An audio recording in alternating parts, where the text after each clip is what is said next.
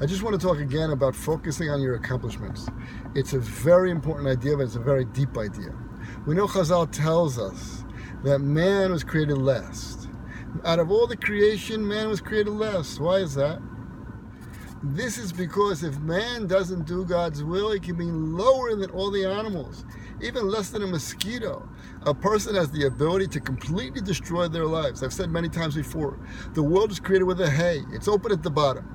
If you want to sin, God will let you. If you want, you can completely destroy your life. The guy cheats with his secretary, ruins his life, her life, his kids. It's like a train wreck.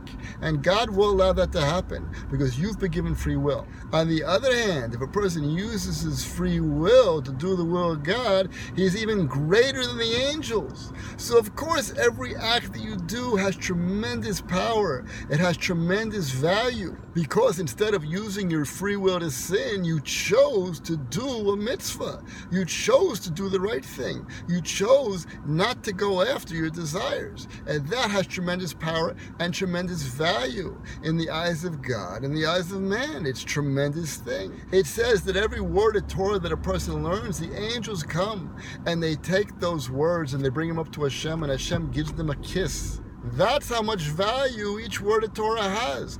So if you use your free will to do the right thing, what could be greater than that? Forget about a to do list. Talk about a done list. What you have done. How many things have you done from the morning to the evening? How many tremendous mitzvahs does a person do? If he focuses on that, it gives him tremendous motivation. On the other hand, that's not the whole story.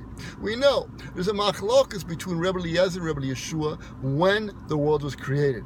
According to Rebbe Eliezer, it was created in Tishrei, around Rosh Hashanah. And according to Rebbe Yehoshua, it's created in Nisan. Rav Moshe Shapiro relates this argument to the argument between Beis Shammai and Beis Hillel. Beis Shammai holds that in the order of the creation, that the Shemayim was created first, the heavens was created first.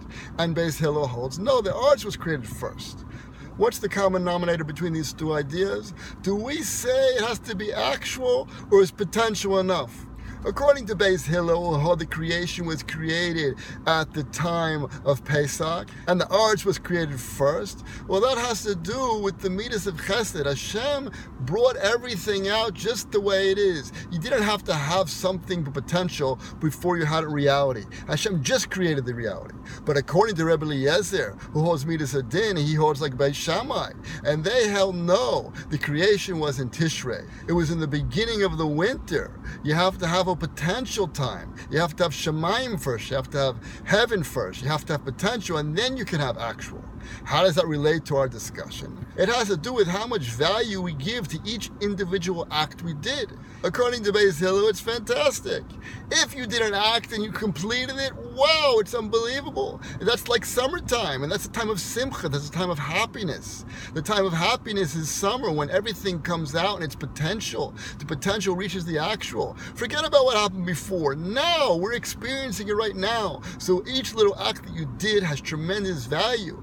On the other hand, you can't be a Michigan either because you didn't reach your full potential. You just did one act. What about your full potential? Beis Shammai would say, wait a second, there's a lot more work that needs to be done. And that's why he holds that the creation was during the winter time. The winter time is the time to buckle down, the time to plant your seeds, the time to work on the ground. And later in the summer, it will come to actuality.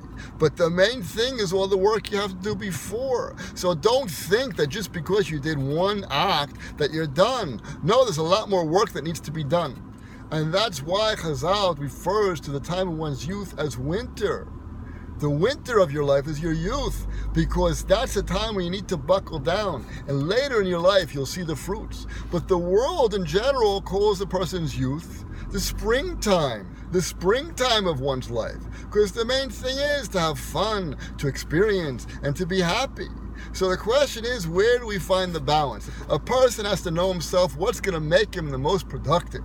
If he's feeling down, he has to focus on everything that he's done. He has to focus on what's happened. He has to focus what he did this morning. But if he's already feeling up and he's growing, then he should focus on everything that hasn't been done yet. He has to be motivated to realize that he has to go forward. There's a lot more work to be done. So it's a question of balance. It's a question of what you need in order to grow. Thank you for listening. To get more enthusiasm for your Judaism, become a free member at globalyeshiva.com.